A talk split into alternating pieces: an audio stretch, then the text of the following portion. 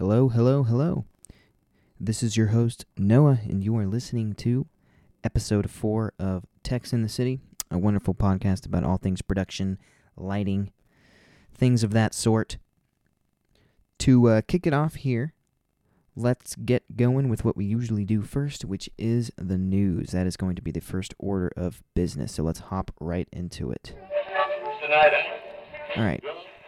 So to start, I'm sure many of you know USITT uh, is this weekend or started. Uh, I think I believe it started on the 19th, um, or it officially starts on the 20th and goes through the 23rd. Takes place in Louisville, Kentucky. I've never actually been myself. Um, I know a lot of people who went during high school and a lot of people who went from UNLV. Um, it's more of a, at least the way I view it, it's kind of more of a student thing and a theater thing, kind of. Um, it's more so like I mean, not necessarily. I mean, there's something for everybody, but I think it's definitely geared more towards helping students out more so than anyone else. USITT. Um, but apparently this year they're on track to have a record attendance, which is good because the revenue basically goes to support, you know, theater, the arts, that kind of stuff. So it's kind of like a tourist revenue for like supporting theater and the arts and that kind of stuff. So that's always cool. They have tons of hands-on demos. Uh, they've got lots of new tech stuff like LDI kind of stuff. Um, but there's also a lot of job opportunities, like a lot of companies, production companies, maybe theater companies, seasons. They'll go there and try to hire techs or um, whatever else. You know, they'll probably hire tech, stage managers, you know, designers, whatever. They probably hold uh, mock interviews or they interview people on the spot. So they do that kind of stuff as well. It's kind of they kind of cover all their bases in terms of like conventions, um, but definitely more geared towards the education side of things, I would say. But it's cool that uh, the revenue that from that supports you know theater and that kind of stuff, um, and they have record attendance. So uh, they should uh, make a lot of money this year and should go to a good cause supporting the industry that we all work in. That's always cool. Uh, and if you're going to USITT, let me know how it was, or well, let me know how it's going to be. Rather, let me know how it is. Uh, you know, hit me up. Let me know what's up. USITT. I've never been. I always go to LDI every year though, but that's only because I'm in Vegas. Um, I have lots of fun at LDI though. I have fun at conventions. I like to get my wardrobe from conventions as well. Sadly, last LDI I didn't. I was working for most of it, uh, so I could only go on the last day. I really just wanted to check out the MA3, but I could only go on the last day, so I didn't really get any swag like at all this past LDI, which is kind of sad. But that's kind of how it is. I get more and more. I bet every year I'm probably going to be working on it more and more. Uh, hopefully I'll be out and tour and miss it. I'd be totally down for that. But uh, yeah, LDI is a good time. Maybe uh, this year I'll see some people I know get a little meetup going, even though only 13 people listen to this podcast technically, and they're all probably already know me personally. So, all right, next next uh, little news item I have here is uh, something different, not necessarily lighting news in the traditional sense of you know a concert tour or a theater thing, but this one is actually about an art project called the Shoreline Project. It takes over I'm pretty sure it takes place over in the UK. Actually, no, Orange County. But they hired a UK based company to do something with the lighting. And here's the thing the lighting, it's not a lighting art project necessarily. Like, it wasn't, uh, the goal of it wasn't just to make something cool with light, it was more about uh, a concept, a performance art piece. Um, and here is uh, apparently, here, let me just give you a quote from the, the designer here. The original concept for our performance was inspired by the desire to create a situation where our community would come together joyously. We hoped to create a shared memory of happiness on our much cherished Pacific border and wanted a design of symbolic depth. Shelter and light bring us together. Seashells are the original mobile home. Mandalas are a symbol of completeness, hence the seashell mandala artwork that was used on the umbrellas. a form of shelter familiar to everyone. So that kind of gives you an idea of what it is. So it's an um, it's umbrellas with mandalas on it, and there's a video that you can go look up. This is on livedesign.com, but I'm sure you could probably look it up on YouTube. It's called the Shoreline Project from Elizabeth Turk. She's the artist, but basically, uh, people are on the beach with their umbrellas, and the umbrellas are illuminated, both the stock and the actual piece, so people can see the artwork on the umbrella. It's a really cool uh, idea, but apparently it was a kind of a tricky thing to to design because the the lighting part, anyways. Because this is kind of cool with lighting. Is a lot of stuff like this, anyways. Is you kind of have to just kind of do it. Like there's not any lights that you can go buy. Like oh, let me go buy umbrella lights. No, you have to like engineer it. Um, that was my phone. Ignore that. Uh, engineer it to to get it to work like it has to be made from scratch. So you have to have a designer, which is a UK company, which is where the uh, the United Kingdom company comes in. They're called Specials with a Z, but they're the ones that kind of engineered it, uh, went with her vision, um, and illuminated the performance art piece, and really gave it another element to it that it didn't have previously. That really brings together the the umbrella and the light. So it's a cool cool idea um, when it comes to that stuff. But uh, in terms of like the trouble that they had with it, obviously, you know, lighting umbrellas or or you know, kind of jerry rigging stuff to umbrellas to light it. Um, it's kind of hard. But one of the main things is, and is it interesting, and I can totally understand why it would be a problem, is balancing the light levels, making all of them the same across the board. Like stuff that's not like one of them isn't too bright than the other one because as a cohesive piece you'll be able to really tell if like especially in the lighting aspect of you'll be able to really tell you know if one of them's brighter than the other ones because your your eyes are going to be naturally drawn to the brighter thing so it's definitely important uh, and it was a challenge to them was balancing out the light levels another thing was power um, they were power battery powered. They needed to be battery powered, and they needed to be powered by batteries that you get at the convenience store. I think they went with double A's, but it needed to last three hour, three hours of battery life. So it had to be easy to get a hold of, and it had to last the right make time, uh, the right amount of time. But as I said, I believe they went with double A batteries. So that solved that problem. And like I said, UK based company. And something I wanted to it kind of brings up an interesting topic uh, in regards to lighting design. Um, is that it's not just like architectural lighting design or concert lighting design. Um, there's a lot of little stuff like this that kind of dips into the specialty of lighting um, and lighting professionals. And I think this is a good opportunity to talk about lighting professionals because it's such a new field and interestingly, it's an experience based field too. So you don't have like academics telling you, you know, what's what necessarily. You have the layman, the people out actually doing it, like a lighting professional, and these guys actually master the craft of lighting and actually attain an, a level of education about light that other people do not have. Which is an interesting thing because especially coming at it from my angle because I'm working my way up from the bottom. I'm not going to school or anything. I'm just, you know, doing the work.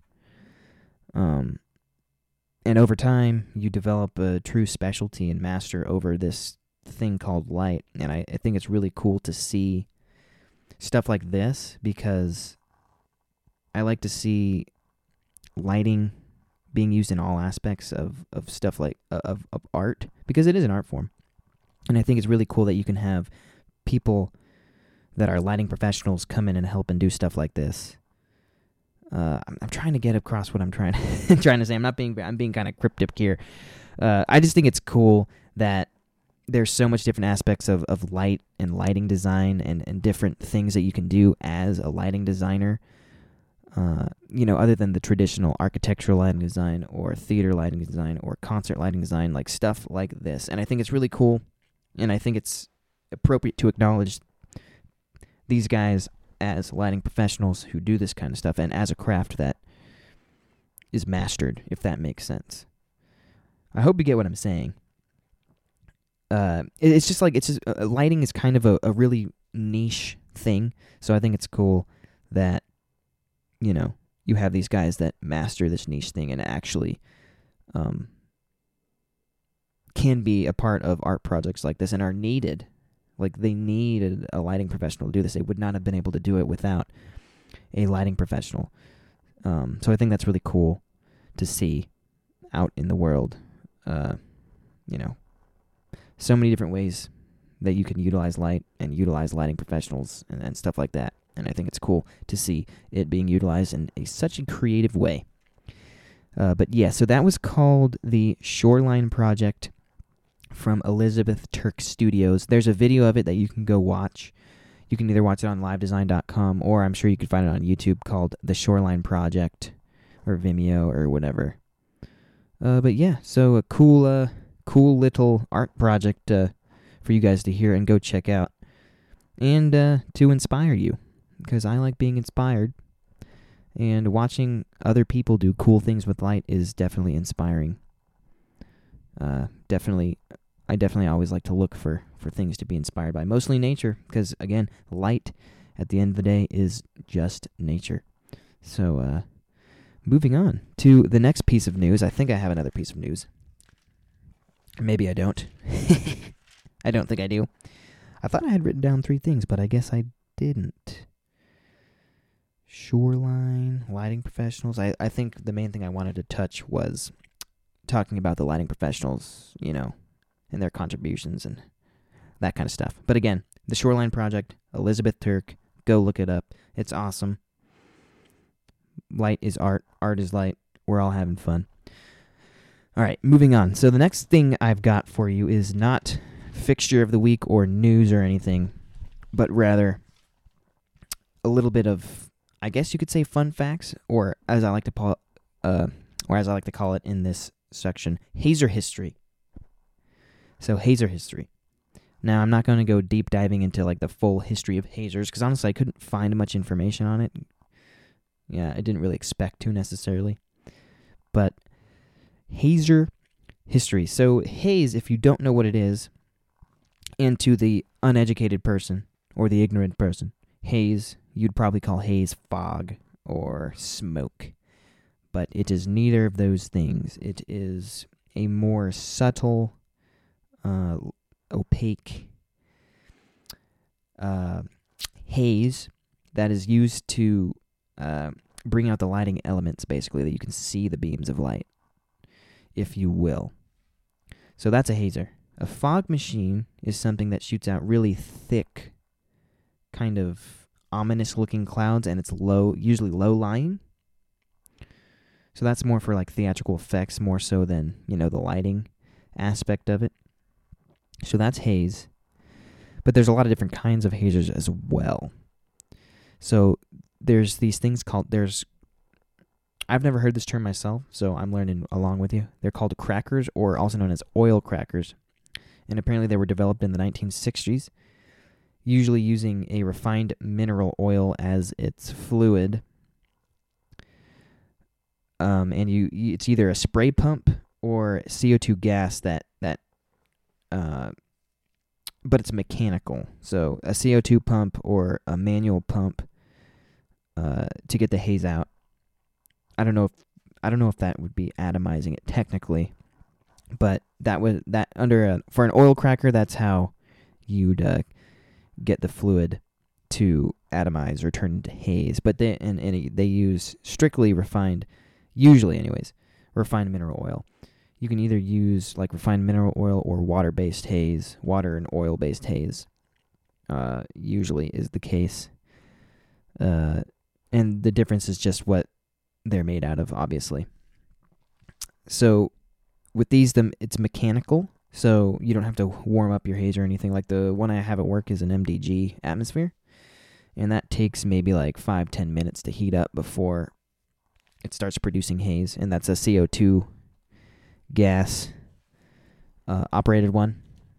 Um, but that one atomizes it inside of the mechanism as opposed to being mechanical. So you don't actually have to do anything for that one other than turn it on and heat it up and get it going to atomize it. There's also aerosol canisters, which is literally exactly what it sounds like. There's like cans of haze you can get.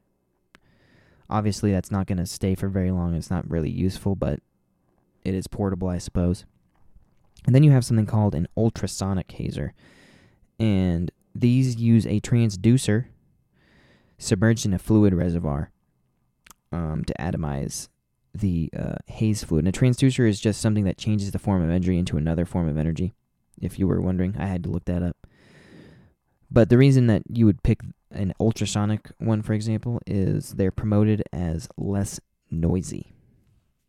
So, not that hazers are necessarily noisy. I think the fans are are what would be the noisiest thing about it. But an ultrasonic hazer, if you wanted a really quiet hazer, you could go for an ultrasonic hazer. Spec that out. And then lastly, there's these things called faze machines, and literally all it is is a fog machine with a fan on it. Um, the only reason you'd really use that is cost effective. A lot of this stuff is probably cost effective. Would probably dictate what kind of hazer you're using. But a faze machine is a fog machine with a fan. So just, I guess, think of switch the H with an F and think of F for fan. And that would be a faze machine. And then, as for fire detection, a lot of people wonder, like, okay, with all that haze, or th- they call it smoke. if I had a dollar for every time someone's like, "Hey, man, uh, is, is this smoke water based or or whatever?" It's haze, guys. It's haze. But yes, it's water based. It won't screw up your throat. It's not smoke. So remember that next time you disappoint your lighting guy by telling him he can't use haze. But in terms of fire detection, I'm sure we've all been to shows that had to be shut down by the fire marshal but basically, a lot of fire systems in buildings, the way they work is they'll have sensors or, or catchers or whatever you want to call it that catch particles. And usually, uh, haze particles are small enough to get past the sensor. I think they're like one micrometer. I'm not sure what the detect- detection rate is or like how big the particle has to be for it to be detected by the the uh, the fire system, but most like water-based haze, oil-based haze, hazers won't trip a fire system, but sometimes they will, and sometimes it might trigger something where the, the doors need to be open to let smoke out. It really just depends on the room. Um, and how the room's set up and how the fire system and what kind of fire system it has uh, to determine whether or not you'd even have to worry about that. For example, at Brooklyn Bowl, where I work, our MDG atmosphere uses a water based haze fluid, and that does not trigger our smoke doors or our fire system or anything like that. So we can really just pump that thing. However, some guys come in with uh, like radiance hazers and stuff like that, which are usually okay as long as they don't really pump it up.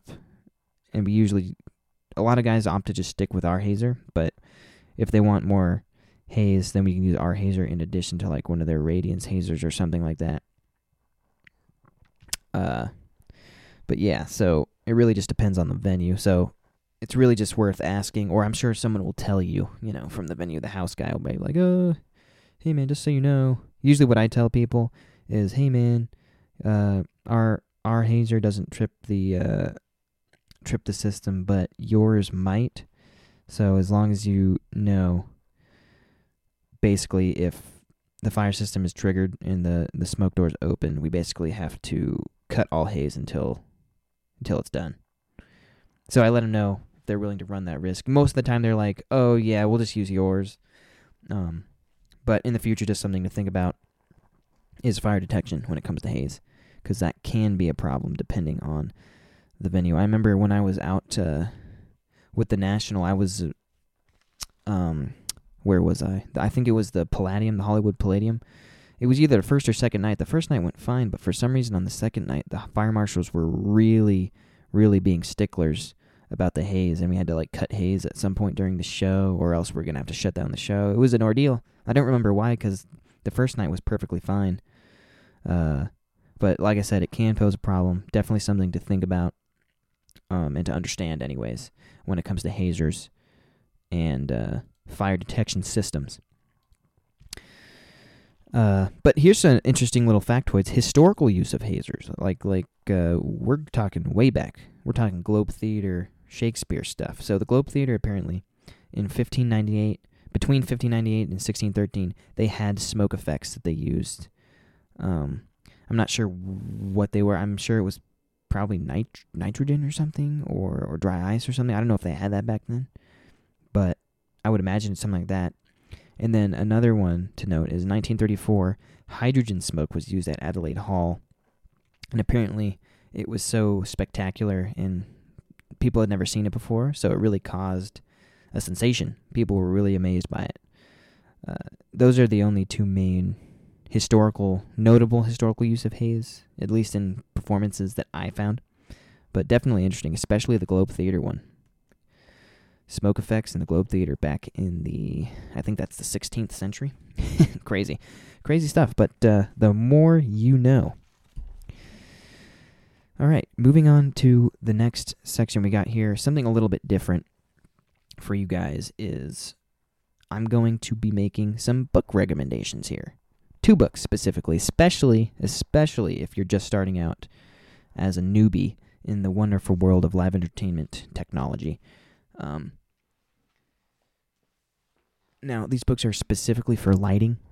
Sorry to disappoint you, but the first one I will recommend to you which I have not finished yet, but I'm in the process process of because I really wanted I really want to know my electricity stuff. I really want to be the guy on site who really knows his electricity. So I bought a book called Electricity for the Entertainment Electrician and Technician by Richard Cadena. You can probably get it online for like 30 bucks, shop around. It is a textbook, so it might be expensive, but uh, I'm about halfway through it, and it's a lot of good information in here. Definitely worth picking up and uh, reading, especially if you want to really know your uh, your electricity, which is a very important thing to know because we use a lot of power and it can be dangerous if you don't know what you're doing. But definitely worth picking that up so that you can uh, really know your electricity stuff and be the guy that everyone can count on. I sound like I'm like having an ad for this book. No, but I'm serious. It's just good, good stuff. Get your learn on. Can never stop learning.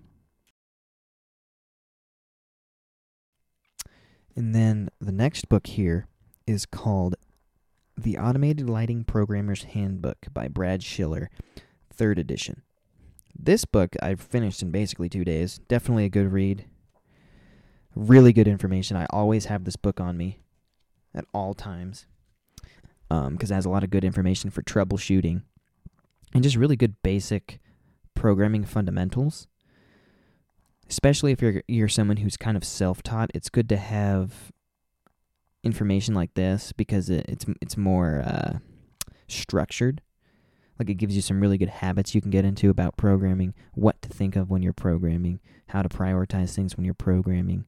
I mean, it goes in into um, all the networking stuff and the more complicated stuff, which is uh, one of the things I really want to learn because I I constantly deal with networking, so I really try to uh, know my networking because, you know, 95% of my job, depending on the show, is networking.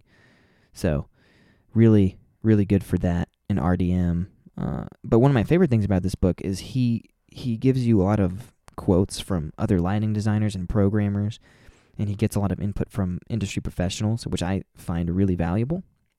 Because, like I said, there's always someone who knows more than you, and I always want to pick people's brains in terms of programming because I, I really want to develop a correct programming workflow.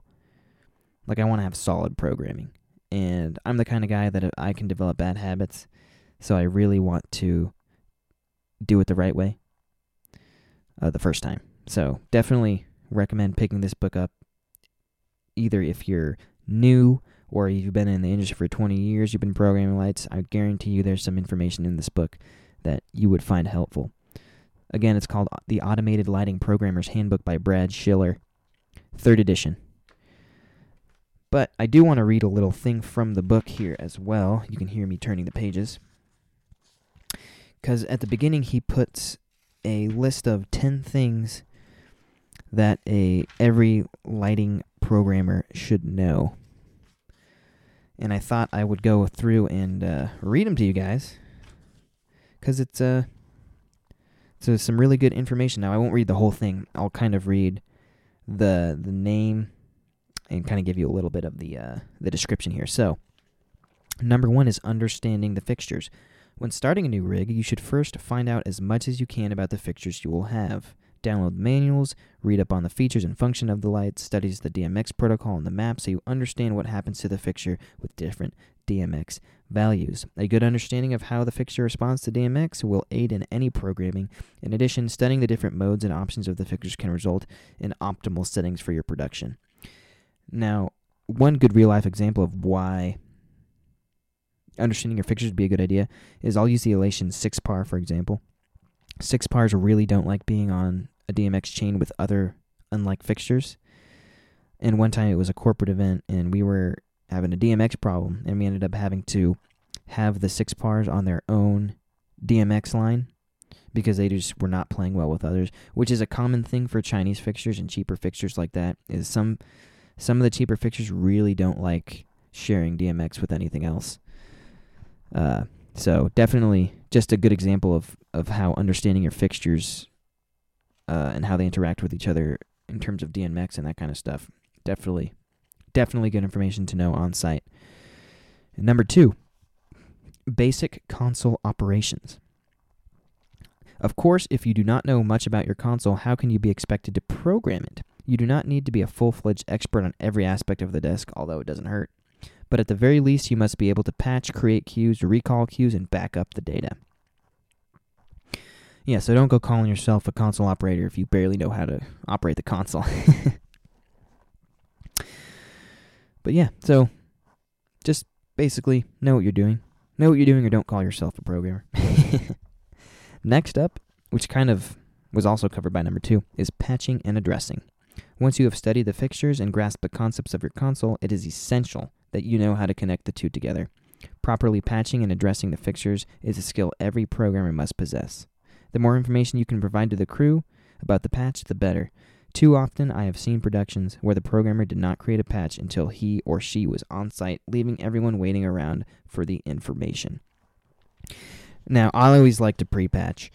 Usually, uh, I'll have one of my buddies who's out on a gig or something. Sometimes he'll hit me up and be like, hey man, can you pre pre-patch this for me or pre-program this for me or whatever it is. Uh, that way, when they get to the job site, that's one less thing they have to worry about, and it's all done already. So definitely good to you know patch and do all the little stuff that you can do at home at home. Anything you can do at home that saves you time on the job site, you should do, and that is definitely one of them. Because you can usually these companies have proprietary software like MA2 on PC all that stuff. So I can go in, I can have a patch, I can put it on a USB drive, I can show up to the job site, and I can plug it into the desk. We have our rig built, and I got control because my patch is right. So definitely know how to patch and address, um, and understand how to uh, organize that. Really make sure you know how to organize, or you at least you know the standard way that most people organize their their patch. Um, like is it truss or fixture type? Blah blah blah blah blah so make sure you know if you're patching for somebody, you know how they like it set up. Especially for someone who designs for you. Like if you're working for a designer and you're his operator or your programmer, it's definitely worthwhile to really understand their programming language and their workflow and how they make cue stacks and how they do things. That way, when you're working for them or you're making their patch for them or whatever, you know how they like it. So that way, when they're out, they plug it in, they see your work, your patch, and it's exactly how they like it. They'll use you every time. So definitely, definitely know how to patch and address. Just, know the console. Just know the console. Next one, number four, making lights move. The most basic function you should be able to accomplish is to move your fixtures from point A to point B using a repeatable method. And repeatable method is a very important thing because if it's repeatable, you can get to it quickly and you can change it quickly, which is exactly what you want. Programming is all about speed. So if you if you really want to organize your workflow and your desk with uh, usability and speed in mind. So making lights move point A to point B. Yeah. Generally, this requires two cues or steps of a chase, one with fixtures in position A and the other with fixture in position B. I'm sure we all know how to do that. Then crossfading between the two cues, the fixtures will move at the selected crossfade speed, and you can and then apply these same procedures to other parameters of your fixtures. So yeah, once you kind of point A to point B, you can start adding other stuff. You can do the same thing with dimming effects, color effects, blah blah blah blah blah. You name it, put it in your cue stack. speaking of cue stacks, you'll hear you'll often hear older dudes complaining about, oh, these young whippersnappers, they don't know what it what it takes to make a, a 30 step chase or something like that. you know, they're all about, they're like, oh, they rely on the effects engine too much, which I will concede. I say that a lot of people maybe probably do rely on the effects engine too much. Personally, I find the old style of programming uh, in a cue stack to be a lot simpler uh, in terms of like I, I don't like to overcomplicate my program because I know a lot of guys whose program style is like full on macro heavy, as crazy as possible. You want to make it as as you know as complicated as possible so you can you know make it the show as crazy as possible. You want as much options as you can in your programming. Let's say, let's say you you had a busking show or something. Uh, but I have personally seen people that that's kind of can be a pitfall because that can one it's really complicated obviously. That in itself is a problem especially if the gig that you're doing isn't necessarily required to be that complicated. And if your show file is that crazy complicated it's really unnecessary.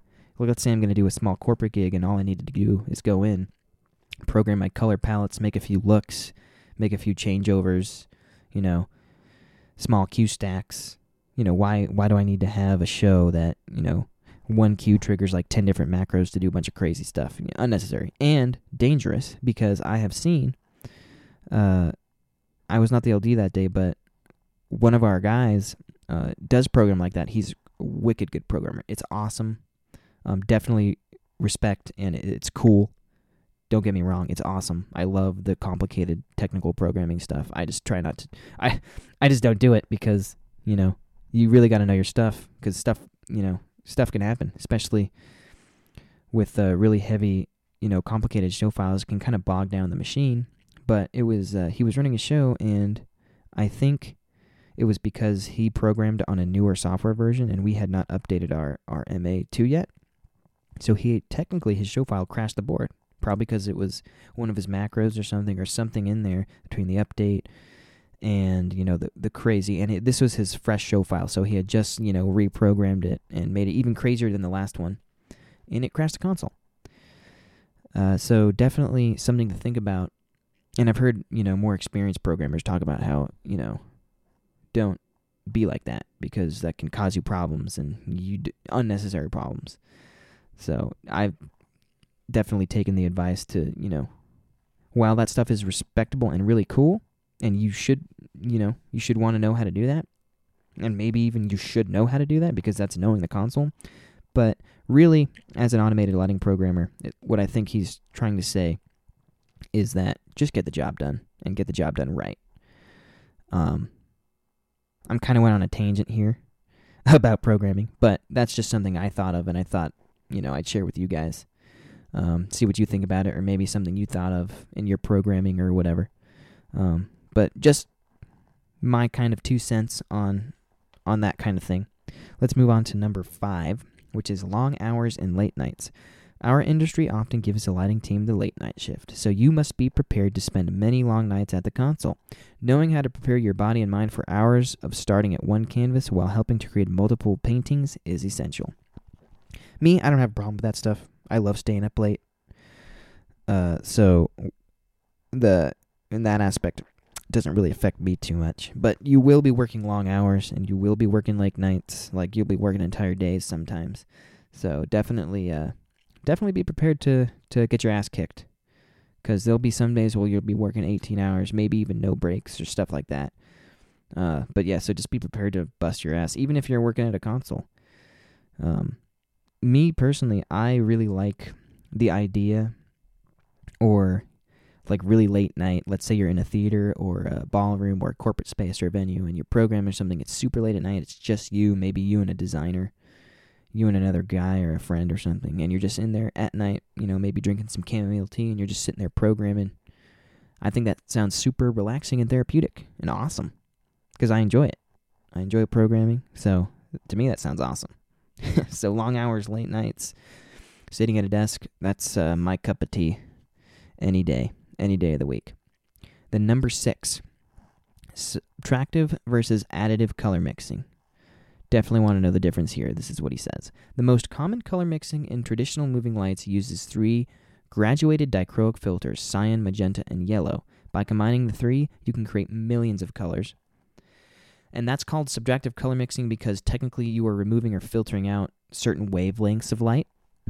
Instead of adding color, you're you're removing wavelengths to get the color that you want. And that's CMY subtractive color mixing. And then uh, the other kind is RGB, which is technically um, additive. So most light emitting diodes or LEDs fixtures use additive color mixing by combining red, green, and blue sources. Uh, but some some RGB fixtures will have RGBW, um, give you a white channel or its own amber channel, or even uh, I know Philips Hue. I have Philips Hue in my entire house. I know that I'm pretty sure they mix with a lime green and an amber instead of straight green um, and blue or red or something. So they you can get a lot uh, better color mixing with if you have a lime, for example, which I didn't know about until fairly recently. So kind of cool. But I'm pretty sure Philips Hue do use a lime to color mix, which gives them some really good rich colors and 16 million colors to choose from. But yeah, definitely know the difference um, when it comes to color mixing, especially between fixtures, because you can kind of tie that into knowing your fixtures as well. Um, just for color mixing, because RGB might look a lot different than the CMY fixture. Uh, some consoles I know you can calibrate them so that your color mixing is the same across, you know, CMY, RGB, or color flag, or color wheel fixtures or something.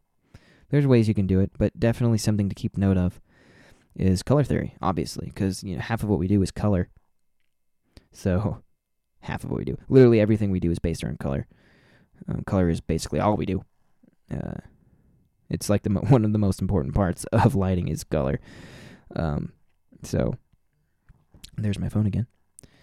Uh, all right, number seven. This is tracking. This is definitely an important one because I had trouble with this uh, when I was a newbie programming. Number seven, tracking. Conventional lighting desks commonly record all values for all channels into uh, every cue. Moving light consoles make use of tracking by recording only channels with changed values each cue. This significantly reduces the amount of data in each cue and enables many tricks for dynamic programming and playback. So, you're really going to want to pay attention to tracking when you're programming cue stacks on like an MA2 for example or like a uh, moving lights when you're doing a lot of stuff because basically, let's say you make a cue with a color chase in it. If you don't stop that or end the effect in that cue and you have tracking on, it will track into the next cue. So let's say you change the position, it'll change the position, but it will carry over the uh, the color chase that you had from the last one. So if you don't want it to do the color chase in the next cue, you got to make sure you stomp it from the cue. That way it doesn't track over into uh, your next cue. Basically, my advice on this is just really, um, like I was saying before, you really want to have solid, good programming workflow. So, really make sure you pay attention to tracking and what you want and what you do not want tracked into your next cue because it can really screw up your, your cue stacks if you don't pay attention to tracking. Uh, so, definitely know about tracking. Protect the data. This is number eight. This is a very important one which is one that I've recently been really trying to uh, be better at. This is protect the data. A good programmer will protect the data in the console with his or her life. yes, a bit dramatic, but your life. That that show is your life. Protect it as such. A good programmer will protect the data in the console with his or her life. You are hired to enter the data into the console and to see that it remains there and can be recalled at all times. Proper saving routines are essential, as well as requ- uh, requiring an uninterruptible power supply and a dedicated power source. If something goes wrong and all data is lost, you have no options for recovery, then you're the only one to blame. blame. So, yeah, protect that data, that USB with your life. Save your show on like five different USBs. Um, save it on your computer, save it on your laptop, save it at home, have someone else save it on their flash drives you want to make sure that if anything happens to to your data or your show, you have another way to get it back. Because think about it. Let's say, what if you're working for a huge A-lister artist and right before the show, the console crashes and you didn't save your show and you made all these changes. You didn't save your show, you didn't save it onto another USB. Let's say your USB breaks and on the load and it gets crushed by a road case and that's your only USB and you didn't save the show on the console or your computer. Well, damn. You're done for. So protect the data. Save it a million times. Um, name your show files appropriately. Uh, have a bunch of flash drives. But this is definitely something that I've been trying to do a lot more. Because um, I remember one time I thought I had saved a show file and I didn't, and I wanted to program at home, but I couldn't because I didn't uh, fully save it onto my uh, my flash drive, all of them. So definitely look into getting a bulk flash drives and save your show. Save your show like it's your damn life. Next, number nine, which is a very important one, if not the most important in my opinion. Um, and I would probably say that people have the most trouble, or or this is the one that I think people should take really deeply to heart, including myself, is how to admit your faults. If a lighting designer asks you for a particular effect or look and you are unsure of how to create it, admit it. Do not tell the LD that it is not possible. Either find a way to make it happen or tell him or her you do not know how to do it. And he goes on to give an example of one LD who asked the programmer for a specific thing, and the programmer says, Oh, I can't do that. It can't do that. So he said, it, like, literally, the equipment was incapable or incapable of doing that. But the designer had known that that's not the case because the programmer he had previously worked with had done it. So obviously, you know, that makes you look bad. If if another program had done it and you say that you literally can't do it, well, then that designer probably not going to want to work with you. So always admit your fault. And I always tell this. This is kind of what I like to tell people: is there's always someone that knows more than you, and as long as you respect that, you'll be good. I kind of operate from a position that everybody knows more than me. you know, I want to learn as much as possible. And uh, so the best way to do that is to act like I don't know anything. So uh, definitely, yeah, put your ego aside. Because I feel like this industry, because we work with a lot of big artists and because it's such a cool thing, lighting design, a lot of guys get a big head and act like they're hot shit because, you know, ooh, I'm a lighting designer. Or like a lot of guys who don't even do any programming or lighting design is that they'll they'll really try to make people think that they that that they're designing or programming or touring or whatever. Uh, like a lot of guys will will you know post about it, but then not put in the work to do it. Um, and I think that makes you look bad. So uh, I think it's really important for people to be humble and uh, you know, like I said, respect that there's always going to be people that know more than you. And there's nothing worse than getting caught in a lie of saying you know how to do something when you actually don't, and then you don't come through with it. Who would want to work with you again after that? So, uh, you know, there there's a limit to fake it till you make it. I always like to say fake it till you make it uh, does not mean, you know, you do something you have no idea how to do. Fake it till you make it means, you know, you technically have the background knowledge you just have to go in and do it. Uh, so definitely, that's kind of how I interpret number nine: how to admit your faults. Uh, at least that's how I think he he's kind of what he's saying, and just kind of my my two cents because, um, you know, I, I feel like people just have you know the tendency uh, or that they just you, the egos. People have egos, you know. And nothing's more annoying than, you know, some kid who's coming in and acts like he knows everything. You know, like what? What if I, you know, walked into Brooklyn Bowl and acted like, oh yeah, I've never touched a console before, but yeah, I, well, you know, makes you look bad.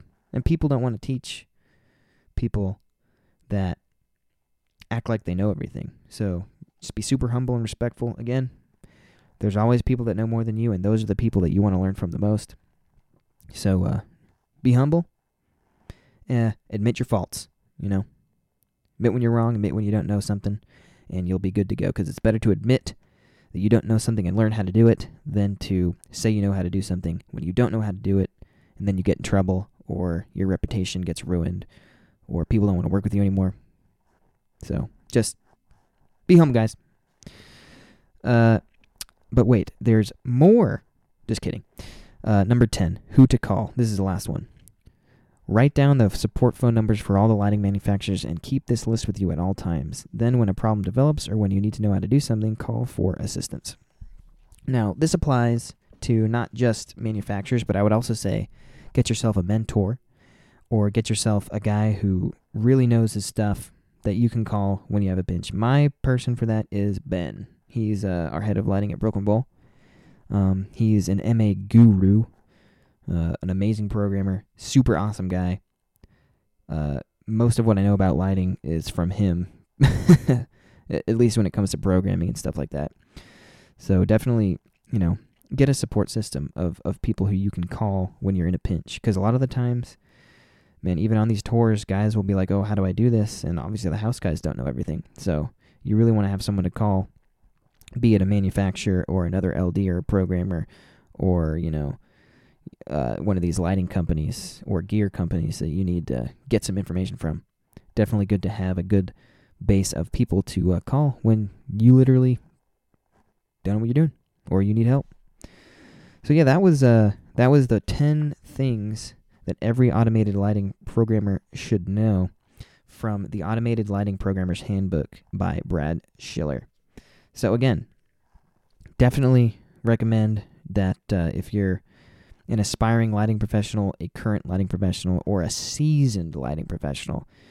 All of these books, or both of these books, are definitely worth uh, reading. So that's The Automated Lighting Programmer's Handbook by Brad Schiller, third edition. And then I have Electricity for the Entertainment Electrician and Technician by Richard Cadena. Definitely worth checking these out.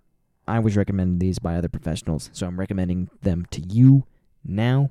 Go get your learn on become quality, uh, qualified technicians, have good workflow. You know, let's all be the best we can be. The best automated lighting programmer you can be. And it's cool to read a book.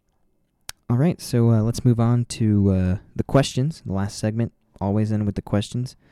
This actually might end up being the longest episode I've done. We're at 47 minutes right now. Uh, we probably might get to an hour.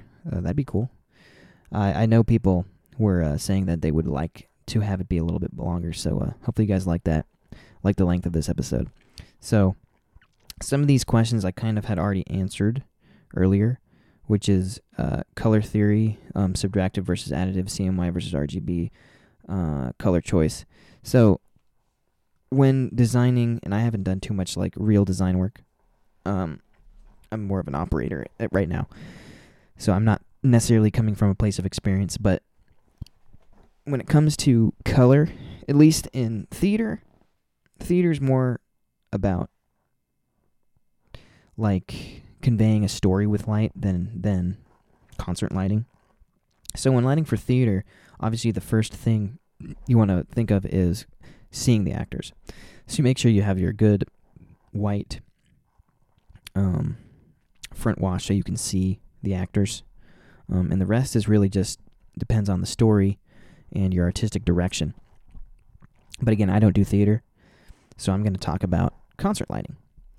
So, or a corporate event, technically, too. You could throw that under the umbrella. So, basically, when I'm listening to a song or I'm running lights for a band or something, obviously, color is all about emotion and mood. So, and texture, I guess, technically, too. Um, but color conveys a mood to the human psyche. So, you know, really cool whites are going to promote, you know, work and, being awake. Really warm whites are easier on the eyes and might promote relaxation. Blue can be a sad color, can be somber. Um, red can mean evil, or it can mean love, depending on the scene. It also changes um, depending on culture uh, what colors mean what. But generally, uh, each color kind of is associated with its own emotion. So let's say it's a sad song, I might pick blue, like a, a color palette with a lot of blues in it.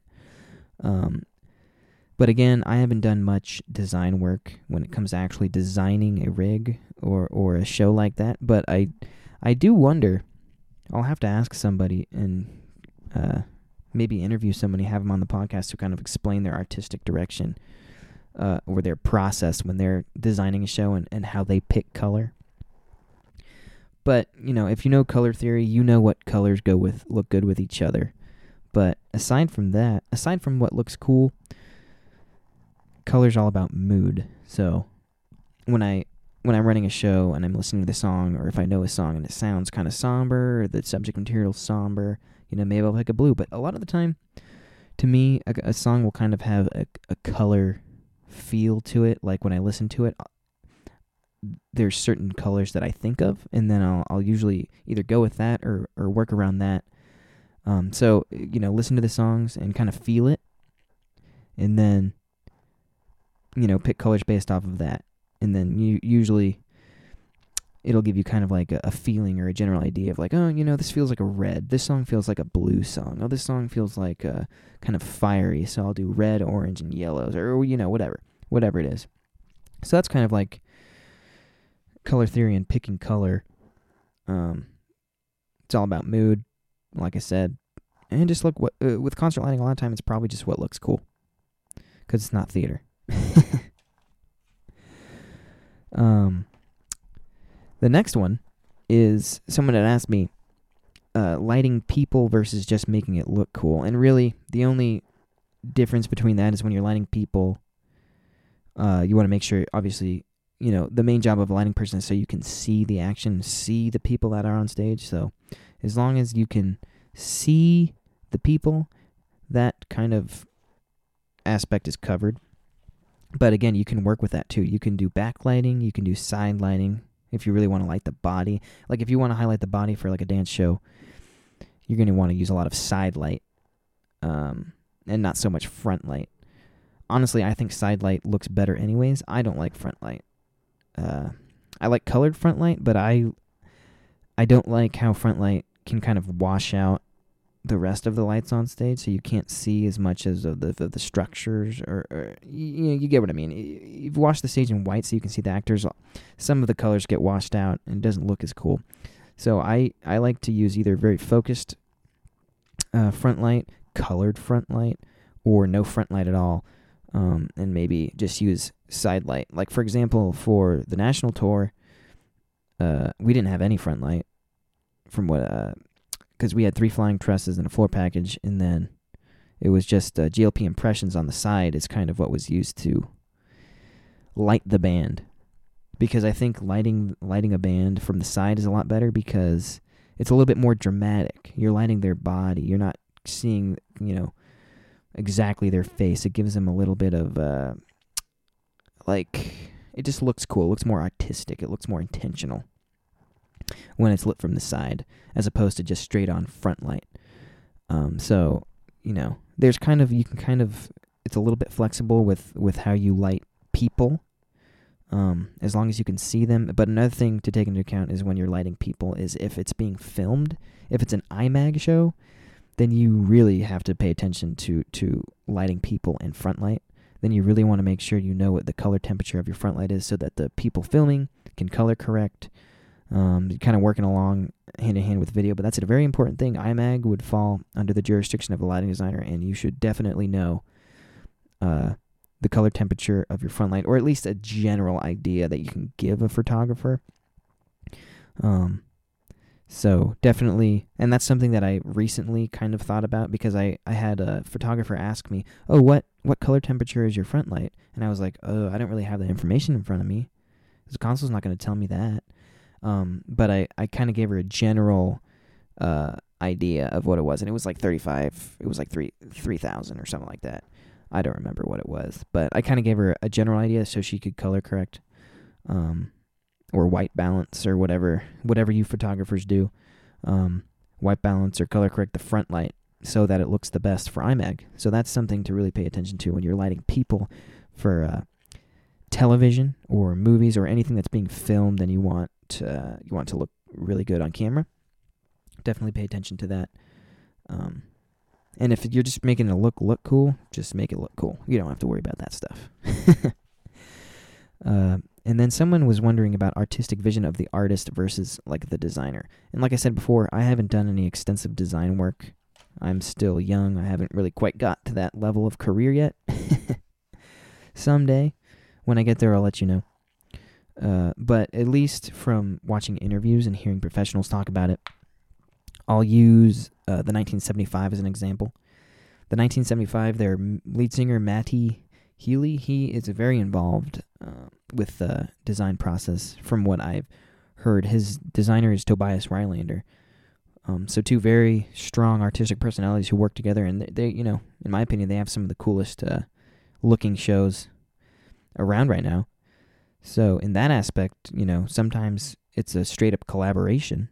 But I know, for example, an Elton John show, I was watching an interview with one his designer at the time. I don't remember his name, but basically he was like, "Oh, Elton John, you know, what do you, what what kind of production do you want? Like, what are your ideas?" And Elton John was like, "Oh, I don't care. You do whatever you want. I hired you to design."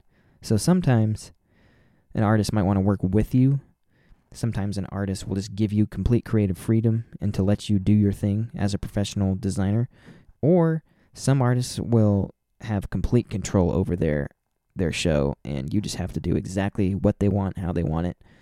Um, and that's just what you have to do. At the end of the day, that's kind of what you have to do anyways. But really, artist input and uh, design between the artist and the designer really just depends on how the artist is um, and how they handle their productions. I personally think a setup like the 1975 has, where it's a collaborative effort, because you have the designers who know the technical aspects and know how to d- lighting design, but then you have the musicians who wrote the music and they know exactly the kind of message that they're trying to portray or the, the whole feel of the song. They know that more than anybody because they wrote it. So I think uh, the best productions probably are a collab or where the artists and the designers work really closely with each other um, and have good creative freedom and bounce ideas off each other. Um, I think that's a good recipe for some of the best productions, like the 1975's productions, like the last one they did and the new one they're doing. Uh, that's kind of my take on that. But again, I haven't done much design work. Uh, haven't gotten to that part of my career yet. Hopefully, uh, hopefully in the future I get to do a lot of design because that's something I really am interested in. All right, so that's it for episode four of Techs in the City. I hope you guys enjoyed it. This was a little bit of a longer one. We're almost at an hour. Um, so uh, I hope that's a good length for you guys. Uh, I hope it's not too long, not too short, just right around an hour. I'll, I'll probably try to keep them keep the episodes at about an hour. 45 minutes to an hour is kind of my my goal. Um, so let me know let me know what you think about that. Um, thanks for listening, whoever you are. Hopefully we'll gain more listeners. Hopefully a lot of this information is uh, really useful or interesting to you. Because uh, that's kind of why I wanted to do it was to give people this information and also to give myself the information, and it gives me an excuse to really dive deep into my craft and uh, you know learn stuff and uh, study and you know read books. So uh, hopefully it inspires you to do the same. But uh, yeah, so that was episode four of Techs in the City. I will see you on the next one. Uh, again, we're on Spotify, we're on iTunes, we're on SoundCloud. Uh, all at Techs in the City. You should be easy to find uh, on all those streaming services. So uh, that's that. Again, this is your host, Noah. Thanks for listening. This has been Techs in the City, and I will see you on the next one.